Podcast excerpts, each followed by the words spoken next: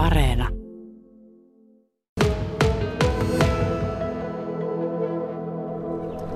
Niin, aivan ensimmäiseksi David Isakson, sinua täytyy onnitella tästä taipaleesta, mutta vaikka 60 vuotta onkin täynnä, niin se ei tarkoita sitä, että olisit vielä jäämässä eläkkeelle. Olethan vasta 88-vuotias. Kyllä, kyllä. Ja yleensä yrittäjän elämä on sitä, kun joskus kukaan kysyä, että mikä se eläke on.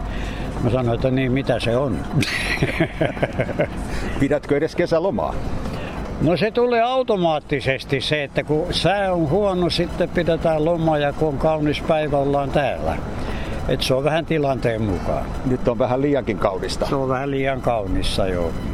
No olisitko silloin, kun tähän hommaan isäsi jalanjäljissä ryhdyit, tämähän on perheyritys, niin aavistanut, Siinä että tästä urasta tulee näin pitkä? No ei oo. Sehän oli silloin joskus sodan jälkeen, niin melkein kaikki vaasalaiset pojat lähti Ruotsiin. Mä olin silloin 16 vuotta ja mä olin Ruotsissa. Niin isä kirjoitti sitten kirjeen, että täällä on niin paljon työtä, että jos mä haluan, niin mä voin hetkeksi tulla. Mä sanoin, että mitäpä se, että mä tuun hetkeksi. Mutta se tulikin pitkä komennus. 60 vuoden 60, hetki. joo, että näin voi elämä muuttua. Sitä voi suunnitella ja ajatella, mutta se on ihan toinen juttu, mitä se tapahtuu. Ja jonkinlainen sukupolvenvaihdoskin tässä on kiikarissa, vaikka et olekaan vielä jättäytymässä. Kyllä, kyllä. Poikasi nimittäin on täällä myös. Ku, joo, kun nyt näkee, miten tämä systeemi ja tämä kaikki niin kuin kehittyy. Mutta näinhän on. Poikahan on mukana täällä. Mm. Että sitä yhdessä pyöritetään. No miltä tämä systeemin kehitys esimerkiksi keskustassa ja torilta on sinun silmiisi näyttänyt? Olet kuitenkin ehtinyt tässä niin monta vuosikymmentä olla. No kun on nähnyt suurin piirtein minkälainen Vaasan keskusta on ollut tänne pääsi tulemaan yksi sun toinen autojen kanssa ja kaikki. Nykyään ei oikeastaan kunnolla tänne pääse. Ja ihmiset ei kaikki halua mennä kellarin parkkiin, ne menee kivihakaan. Että suuri muutoshan on se, että keskustas tyhjenee tyhjenemistään. Valitettavasti. Mutta sinä olet uskollisesti kaikesta huolimatta no, jaksanut täällä kenkiä myydä. Mä kuulun vielä näihin yksityisyrittelijöiden täällä Vaasassa, niin näitä rupeaa vähemmän olemaan aika on tehnyt sitä ja moni uusi ei ole tullut jatkamaan ja tätähän se on. Ja sinä olet täällä kesät, talvet? Kyllä me ollaan kesät ja talvet. Mutta et ole kuitenkaan katunut päivääkään sitä, että yrittäjäksi isäsi jalanjäljissä ryhdyit. No se on jollain tavalla, kun on luonteeltaan sellainen, että viihtyy ihmisten kanssa. Ja nykyään on jopa tutkittukin sitä, että kun pikkuinen tulee ihminen vähän vanhemmaksi, niin se on aivoillekin terveyttä olla yhdessä ihmisten kanssa. Jos ajattelee tälläkin tavalla, että yksin istuu jossain tuolla kerrostalossa, niin ei sen oikein häppöstä ole. Tällä tapaa hyviä, rakkaita ystäviä vuosien kautta, niin on se siinä mielessä rikkautta. Ja varmasti rikkautta nämä kuusi vuosikymmentä täällä torilla ovat tuoneet. No sitä, sitä ne nimenomaan on tuonut ja sanotaan paljon uusia ystäviä. Voi melkein mennä sisälle mikä huoneistoon tahansa, täällä on joku tuttu siellä istuu. Ja varmasti niin sanottuja kanta-asiakkaita on tässä vuosien Kyllä, aikana tullut. Vuosien mittaan. Ja meillähän on ollut, jos ajattelee näin, kun pääasia olla niin keskitetty Suomessa tehtyyn suomalaisiin kenkiin. Niin se pitkän päälle on tarkoittanut sitä, että ruotsalaiset tulee nimenomaan kysymään ja norjalaiset. Mutta nyt aina tämä tilanne on ollut tämä korona, että niitä ei kovin paljon tullut. Kyllä, sitä ajattelinkin seuraavaksi kysyä, että miten nämä vuodet koronan parissa ovat vaikuttaneet esimerkiksi sinun myyntiisi ja torielämään muuten. Mutta toivossa eletään siitä, että tämäkin pikkuhiljaa rauhoittuu. No miten tämän teidän isäsi aloittaman perheyrityksen Taival sata vuotta sitten oikein alkoi? No sehän oli sitä, että isällä hän oli niin kuin suutariverstaas. Siellä tehtiin ennen niin kuin kenkiä, saappaita ja kenkiä. Ja se on niin kuin siitä lähtenyt. Ja hän oli silloin täällä myöskin kenkiä niin kuin myymässä. Saappaita siihen aikaan oli melkein saappaita ja lapikkaita. Että siitä se on niin kuin lähtenyt. Mutta sitten mä niin kuin tulin mukaan pikkuhiljaa tähän puuhaan ja tässä vielä seison. Ja suutarin lapsella on kengät. Ja Suuri, vähän useammatkin. No suurin piirtein. Kyllä niitä löytyy. No millaista tuo aika silloin kukkeimmillaan ja parhaimmillaan täällä torilla oli, kun täällä oikein oli väkeä? Tämähän oli kohtauspaikka numero yksi. Siis äh, sitähän tehtiin kerran sellainen gallumpi näistä Vaas- Suomen toreista. Ja tämähän voitti aivan ylivoimaisesti, koska tämähän oli niin elävä tänne sai tulla kaikki bussit ja autot ja vehkeet ja kaikki ihmiset. Tämä oli täynnä ihmisiä. Et se oli niinku sellainen ihana kohtauspaikka. Niin kuin kaikki yleensä sanoo vaasalaiset, että tavataan torilla. Nyt tätä sanontaa käytetään, kun Suomi voittaa jääkiekon mm Joo, no sitä, sitä se on jo. Toivotaan, toivotaan. Taikka palloseura voittaa, sitä me kanssa toivotaan. Kyllä, mutta näitä kultapäiviä toki voisi olla useampikin Vähän, vähän useammin, vähän useammin, joo näin on. Kyllä.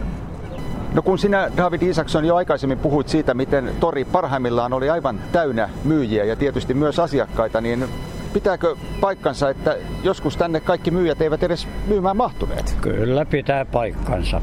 Täällähän oli niin, että monta kertaa marjamyyjät ja kaikki ne jonot piti mennä, että kuka pääsee sinne ottaa parhaat paikat.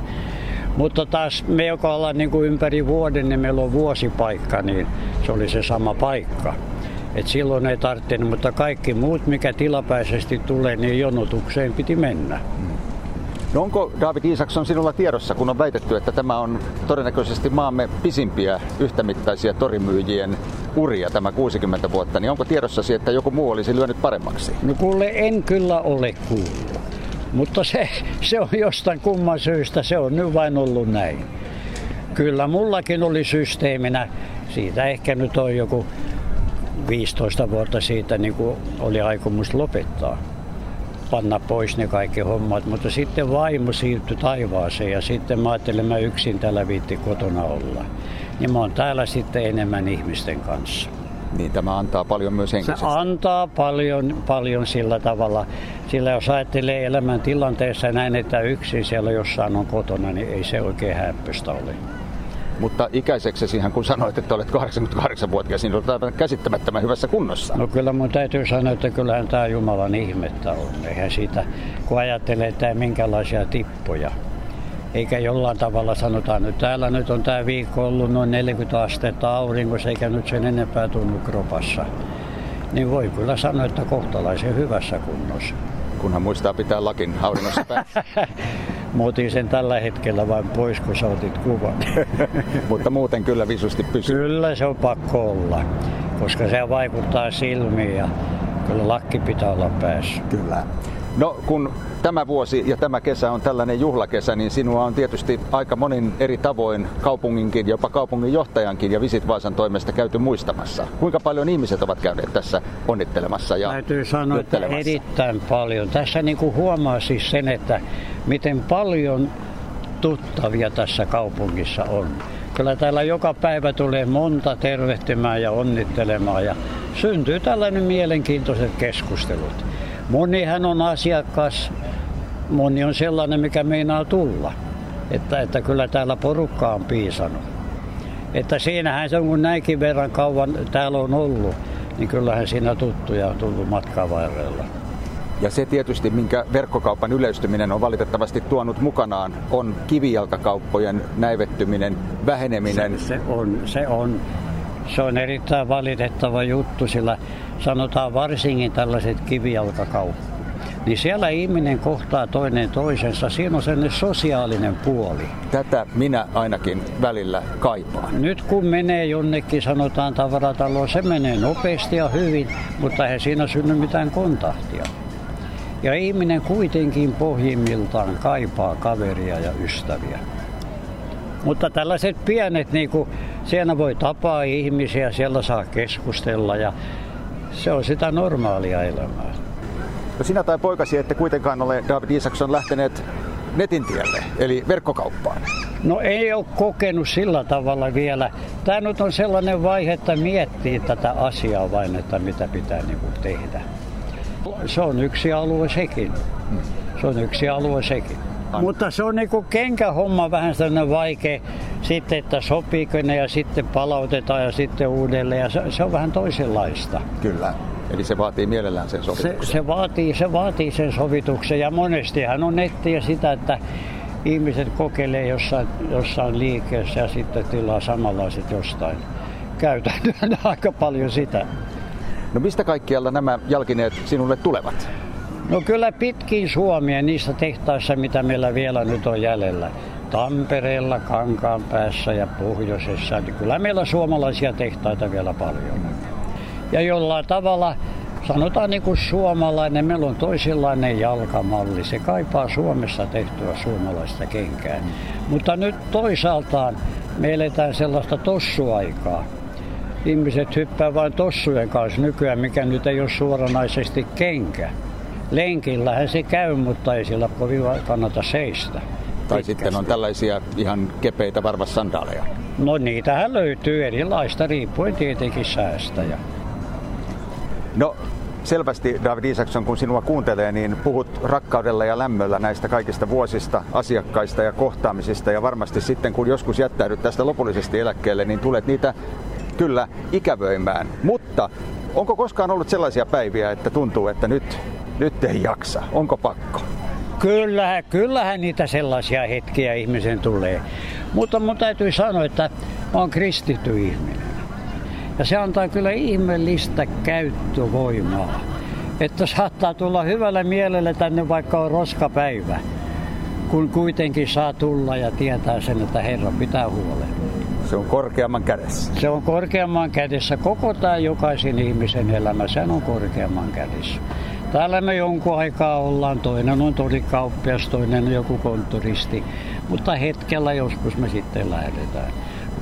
Meidän mottomme on usko, toivo ja rakkaus. Näillä eväillä mennään tulevaisuuteen.